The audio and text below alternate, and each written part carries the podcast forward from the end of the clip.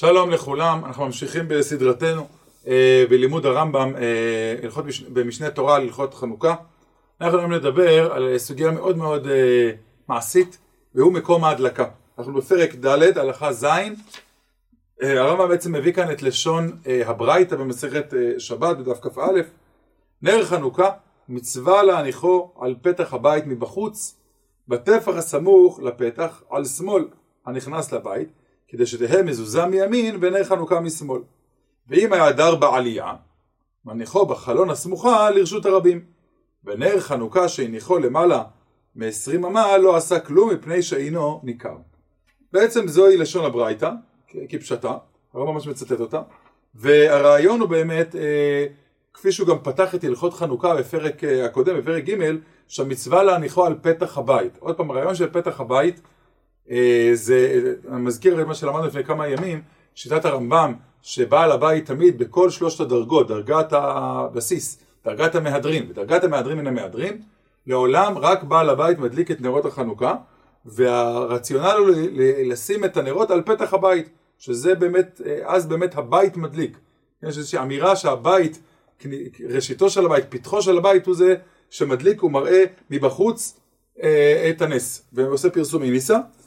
אה, הרמב"ם מדגיש פה שכמובן הנר חנוכה צריך לעמוד בצד שמאל של הפתח, כפי שהגמרא אומרת שיהיה נר אה, מזוזה מימין ונר חנוכה משמאל, הגמרא מסבירה את זה כדי שיהיה מסובב במצוות, שאדם יהיה מוקף במצוות, וזה אופן הראוי, וכך באמת הרבה אנשים אה, נוקטים. צריך לומר, שבאמת דנו לפי זה הפוסקים, באדם שיש לו באמת בית פרטי, ויש לו חצר, ומהחצר הם מגיעים לרשות הרבים.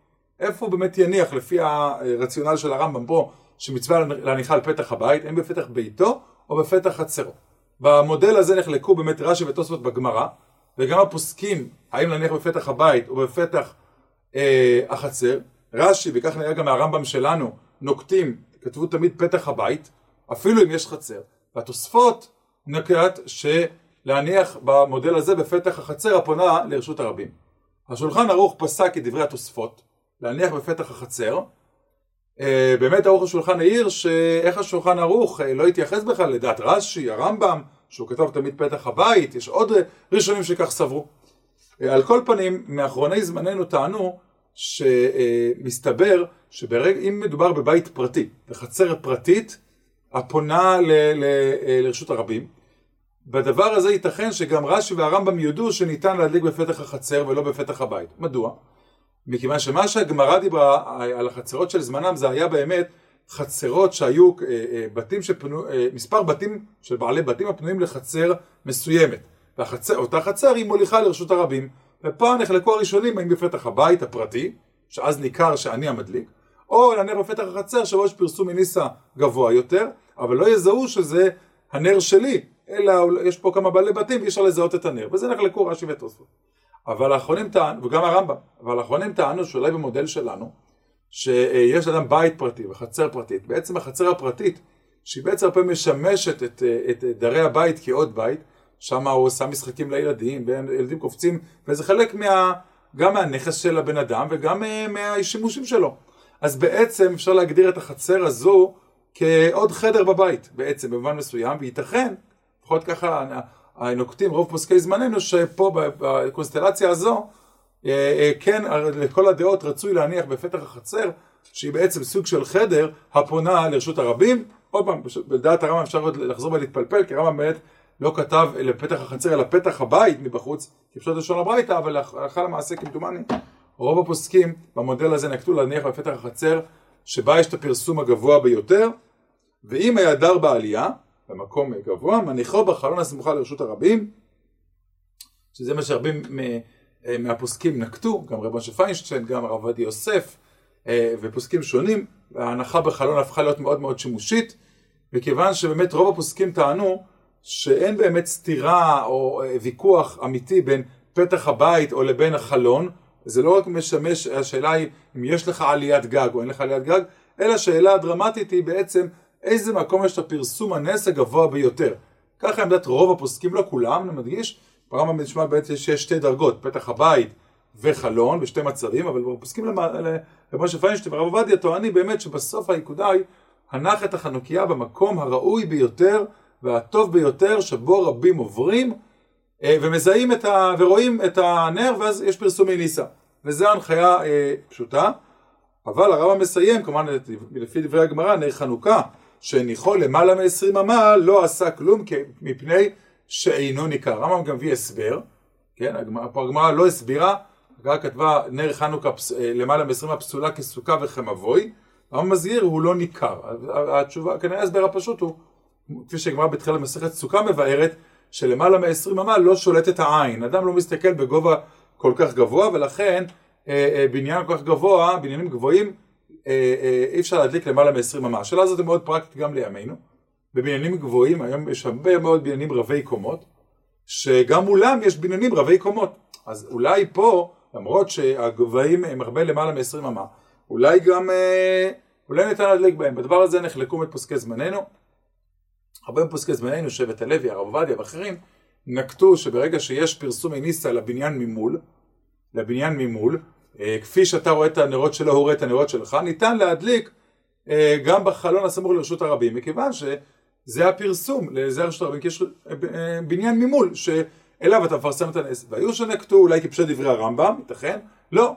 אי אפשר להדליק למעלה מ-20 אמה, כשזה כ-10 מטר מהקרקע, זה יוצא בשפה שלנו, שאדם שדר כבר בקומה רביעית, כבר הוא אה, אה, קומה שלישית הוא יכול להדליק, אה, זה בתוך 20 אמה, קומה רביעית זה כבר למעלה מ-20 אמה.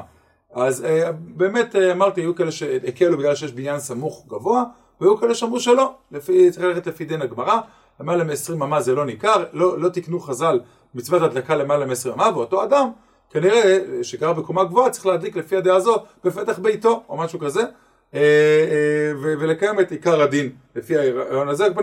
ברמב"ם יש פה, אפשר לקרוא את זה לכיוון הזה, לכיוון הזה. הרמב"ם מוסיף לנו, בימי הסכנה בהלכה ח', מניח נר חנוכה בתוך ביתו מבפנים, ואפילו הניחו על שולחנו דיו. וצריך להיות בתוך הבית נר להשתמש לאורה, ואם יש שם מדורה אינו צריך נר אחר, ואם אדם חשוב שאין דרכו להשתמש למדורה צריך נר אחר. הרמב"ם מביא גם את דברי הגמרא ביחס לשעת הסכנה, שבשעת הסכנה שאי אפשר לפרסם את הנס כי היו גויים והיו גזרות, אז מניחים מדליקים על השולחן בבית, ורק פרסום פנימי לאנשי הבית. היו תקופות גדולות בעם ישראל, גם באשכנז וגם בספרד, שהיו ימי סכנה, וכך נהגו שהדליקו על השולחן בבית, ועד היום יש מקומות בחוץ לארץ שיש חלילה אנטישמיות או חשש לפגיעה, אז מדליקים על השולחן ודיו כתקנת חז"ל בימי הסכנה. דנו הפוסקים, באמת היום מנהג של הרבה אנשים שבאו מחוץ לארץ, המשיכו את המנהג מחו"ל אה, אה, להדליק אה, על השולחן ודיו כפי שהם נהגו בחו"ל, כאן בארץ ישראל. היו בהם, רוב הפוסקים טוענים שזה לא לגיטימי, מדוע? כי כל העניין הוא שעת הסכנה, הגעת לארץ, פה ברוך השם אין סכנה, צריך לחזור לעיקר הדין, עיקר הדין, וכך גם משהו מהרמב"ם בפשטות, שבימי הסכנה מניח מבפנים, דייקה בימי הסכנה, כשאין סכנה, אין את ההיתר הזה, כשאין סכנה, למה שישמש בהיתר הזה? צריך להדליק כרגיל, כלפי חוץ, או בפתח הבית, או בחלון, כפי שדיברנו מקודם. אבל היו שרצו להמליץ טוב על מנהג החסידים בעיקר, שהמשיכו בארץ אה, אה, אה, להדליק מבפנים, בטעמים שונים, שהיום יכול להיות שהפרסום הניסה שלנו הציבורי והגדול, הוא נעשה בבתי כנסת, שם בודקים בחנוכיה הגדולה, ככה שבית הלוי כותב, ולכן אפשר עדיין להמשיך את המנהג של החסידים, להדליק, והפרסום הפנימי יהיה רק לאנשי הבית, אבל פשוט דברי הרמב"ם, זה רק יותר לעת הסכנה, ותו לא. יש גם ריטווה שאומר שאולי סכנה זה לא רק עולה סכנה, אולי גם ימי קור, אולי גם, אבל פשוט כשאין צורך לא משתמשים בזה. כדי לסיים את היחידה של מקום ההדלקה בהלכה י' הרמב"ם אומר כך, חידוש מעניין מדברי הגמרא, חצר שיש לה שני פתחים ושתי רוחות, צריכה שתי נרות שלא יאמרו העוברים ברוח זו לא הניח, ולא יאמרו ברוח אחת מדליק באחת מהם. חידוש גדול של הגמרא שמביא הרמב"ם, חצר שיש לה שני פתחים ושתי רוחות, למרות שזה בן אדם אחד גר פה, צריכה שתי נרות בשני הפתחים. למה? הגמרא מסבירה, מפני העוברים, הכוונה היא מפני החשד, שלא יחשדו, אדם עובר על הפתח המסוים ויראה שאין שם נר, יחשוד באותו בעל הבית שהוא לא מדליק נרות חנוכה, ופה תקנו מפני החשד. זה באמת חידוש גדול מאוד, שמדליקים מפני החשד. דנו הפוסקים באמת אה, אה, בהרחבה, האם הנר הנוסף, הנר החשד נקרא לו, האם מברכים עליו או לא מברכים עליו, או רק נר שנועד לחשד, אולי לא צריך לברך עליו, האם אדם אה, אה, שרואה את הנר הזה, הנר שהודלק מפני החשד, יכול לברך עליו ברכת הרועה שעשה ניסים, הרי האם הוא נחשב נר חנוכה או לא, זה דיון שלם.